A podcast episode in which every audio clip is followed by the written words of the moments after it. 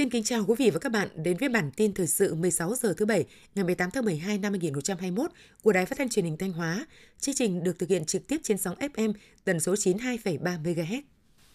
Nhân dịp lễ Giáng sinh năm 2021, sáng ngày 18 tháng 12, đoàn công tác của Ban dân vận Trung ương do đồng chí Nguyễn Lam, Phó trưởng Ban dân vận Trung ương làm trưởng đoàn, đã đến thăm chúc mừng các chức sắc chứng việc, đồng bào công giáo thuộc giáo phận Thanh Hóa. Trong không khí đầm ấm thân tình, đồng chí Phó trưởng Ban dân vận Trung ương Nguyễn Lam đã gửi tới Đức Giám mục Nguyễn Đức Cường, Chủ tịch Ủy ban Công lý và Hòa bình thuộc Hội đồng Giám mục Việt Nam, Giám mục Giáo phận Thanh Hóa, các vị chức sắc chức việc cùng toàn thể đồng bào công giáo tỉnh Thanh Hóa lời chúc mừng Giáng sinh năm 2021 vui tươi, an lành hạnh phúc. Đồng chí Phó trưởng Ban dân vận Trung ương cũng khẳng định, năm 2021, mặc dù phải đối mặt với nhiều khó khăn thách thức, nhất là những ảnh hưởng của đại dịch COVID-19, song với đoàn kết một lòng, nỗ lực vượt qua khó khăn, tỉnh Thanh Hóa tiếp tục thực hiện thành công mục tiêu kép vừa kiểm soát khống chế dịch COVID-19, vừa phát triển kinh tế xã hội và đã đạt được nhiều kết quả quan trọng trên các lĩnh vực. Kinh tế của tỉnh tiếp tục tăng trưởng khá cao với tốc độ tăng trưởng tổng sản phẩm trên địa bàn đạt 8,85%, thuộc top đầu các tỉnh thành phố có tốc độ tăng trưởng cao nhất cả nước. Đóng góp vào những kết quả đó, đồng bào công giáo tỉnh Thanh Hóa đã phát huy truyền thống tốt đời đẹp đạo, hăng say lao động sản xuất, phát triển kinh tế, tích cực tham gia xây dựng nông thôn mới, xây dựng đô thị văn minh, giữ gìn an ninh trật tự và an toàn xã hội.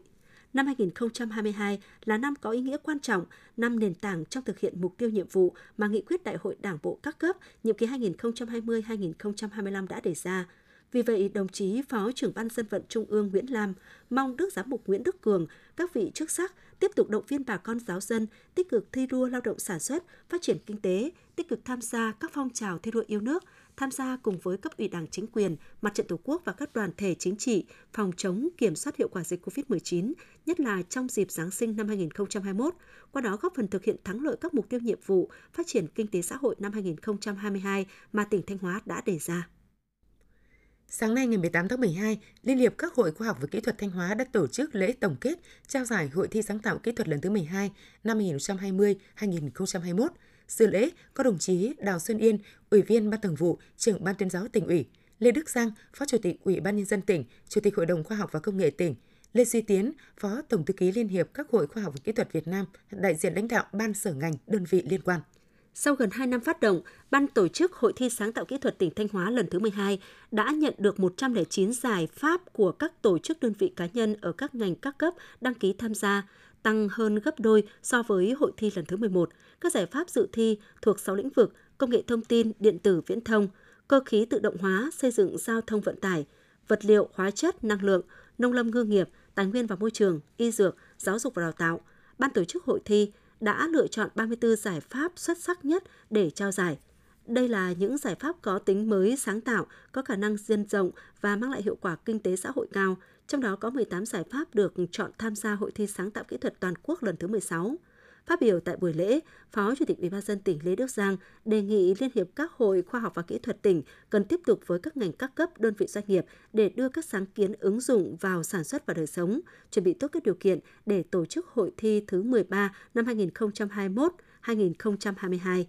Tại buổi lễ, ban tổ chức đã trao giấy chứng nhận và phần thưởng cho các tác giả nhóm tác giả đạt giải, gồm 2 giải nhất, 3 giải nhì, 9 giải ba và 20 giải khuyến khích. Các đơn vị tài trợ cũng đã trao thưởng cho các tác giả nhóm tác giả có giải pháp hữu ích. Nhân dịp này, ban tổ chức hội thi đã khen thưởng cho các cá nhân có thành tích trong công tác phổ biến tuyên truyền hội thi. Ủy ban dân tỉnh vừa quyết định chấp thuận chủ trương đầu tư dự án nhà máy sản xuất cấu kiện bê tông đúc sẵn, chạm trộn bê tông, chế biến đá ốp lát và vật liệu xây dựng thông thường tại xã Đông Vinh, thành phố Thanh Hóa. Theo đó, chấp thuận chủ trương đầu tư, đồng thời chấp thuận nhà đầu tư là công ty cổ phần tổng hợp Hoàng Hải, địa chỉ trụ sở chính, lô liền kề 9 E45, khu đô thị mới Đông Sơn, phường An Hương, thành phố Thanh Hóa, tỉnh Thanh Hóa. Đầu tư dự án nhà máy sản xuất bê tông đúc sẵn, chạm trộn bê tông, chế biến đá ốc lát và vật liệu xây dựng thông thường, mã ngành cấp 4 theo VSIC 2395 sản xuất bê tông và các sản phẩm từ bê tông, xi măng và thạch cao. Diện tích đất sử dụng dự án khoảng 21.903 m2. Ủy ban nhân dân tỉnh vừa quyết định chấp thuận điều chỉnh chủ trương đầu tư dự án trang trại chăn nuôi bò thịt chất lượng cao theo hướng công nghiệp sạch tại xã Lương Trung, huyện Bá Thước. Theo đó, công ty cổ phần dịch vụ thương mại nông nghiệp Dung Anh có trách nhiệm phối hợp với các ngành đơn vị liên quan hoàn thành hồ sơ thủ tục để sớm triển khai xây dựng hoàn thành và đưa vào sử dụng đảm bảo tiến độ đúng với các nội dung chủ trương đầu tư đã được chấp thuận điều chỉnh và các quy định của pháp luật khác có liên quan chỉ được triển khai thi công xây dựng dự án sau khi hoàn thành đầy đủ các hồ sơ thủ tục, đồng thời thực hiện nghiêm chế độ báo cáo định kỳ theo quy định. Năm 2021 là năm mà người nông dân phường Đông Cương, thành phố Thanh Hóa phải đối mặt với nhiều khó khăn nhất trong sản xuất và tiêu thụ. Do ảnh hưởng của dịch bệnh COVID-19, chủ động trong khâu đánh giá nhu cầu thị trường, giảm lượng giống, thu hẹp diện tích gieo trồng đang là giải pháp được nhiều hộ dân áp dụng cho vụ hoa Tết Nguyên đán nhâm dần 2022 từ giữa tháng 10, bà con nông dân vùng hoa Đông Cương lại tất bật chuẩn bị cho vụ hoa Tết Nguyên đán nhâm dần 2022. Tuy nhiên, do dịch bệnh COVID-19 diễn biến phức tạp nên không khí sản xuất trên các cánh đồng hoa cũng có phần trầm lắng hơn so với những năm trước. Diện tích trồng hoa giảm, tiêu thụ gặp khó khăn đã ảnh hưởng đến thu nhập của người dân. Dự kiến năm 2021, thu nhập của người trồng hoa phường Đông Cương giảm từ 80 đến 100 triệu đồng một hecta.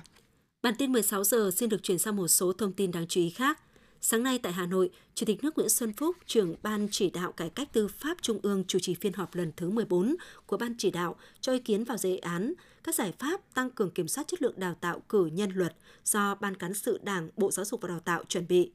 Sau khi nghe các thành viên dự họp nêu ý kiến phát biểu tại phiên họp, Chủ tịch nước nhấn mạnh đề án các giải pháp tăng cường kiểm soát chất lượng đào tạo luật có nghĩa rất lớn liên quan đến nhiều lĩnh vực trong cuộc sống. Do đó, Ban Cán sự Đảng, Bộ Giáo dục và Đào tạo cần tiếp thu ý kiến tiếp tục bổ sung đề án, trong đó cần đưa ra được các giải pháp đột phá nâng cao chất lượng đào tạo trong cả hệ thống các cơ sở đào tạo trong lĩnh vực này mà trước hết là tập trung cho hai trường Đại học Luật Hà Nội và Đại học Luật Thành phố Hồ Chí Minh.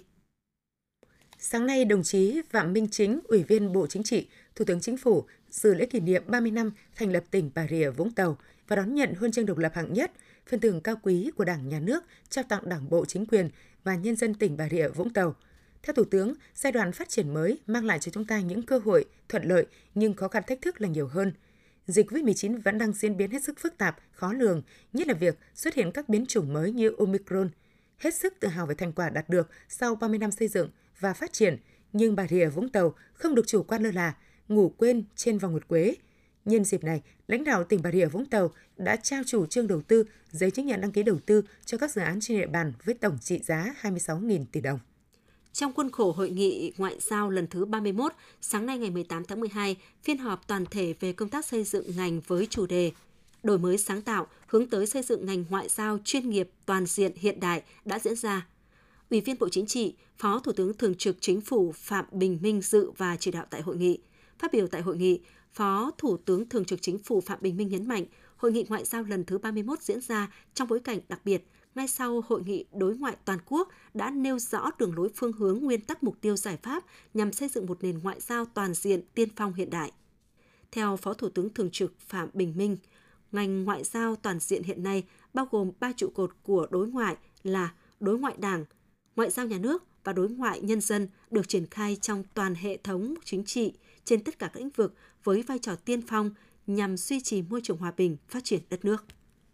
Bộ Y tế cho biết vừa có công văn gửi Văn phòng Chính phủ báo cáo những nội dung về tăng cường phòng chống dịch COVID-19 trong thời gian nghỉ Tết âm lịch. Để đảm bảo công tác phòng chống COVID-19, Bộ Y tế đề nghị xem xét dừng các hoạt động tập trung đông người không cần thiết, các hoạt động vui chơi lễ hội tôn giáo tại các địa phương có nguy cơ bùng phát dịch trong thời gian nghỉ Tết âm lịch. Bộ Y tế nêu rõ, hiện nay nhiều địa phương vẫn ghi nhận số mắc COVID-19 hàng ngày trong cộng đồng, đặc biệt là tại các địa phương có mật độ dân cư cao, giao thương đi lại lớn. Ngoài ra, biến thể Omicron đang lan truyền nhanh, diễn biến phức tạp, khó lường tại nhiều quốc gia trên thế giới và trong khu vực. Việc sinh hoạt đi lại giao thương của người dân trong thời gian nghỉ Tết âm lịch tuyệt đối tuân thủ đúng và đầy đủ quy định 5K, khẩu trang khử khuẩn, không tụ tập, khai báo y tế và khoảng cách của Ban chỉ đạo quốc gia phòng chống dịch COVID-19. Quý vị và các bạn vừa theo dõi bản tin 16 giờ của Đài Phát thanh và Truyền hình Thanh Hóa. Mời quý vị và các bạn tiếp tục đón nghe chương trình tiếp theo của đài chúng tôi.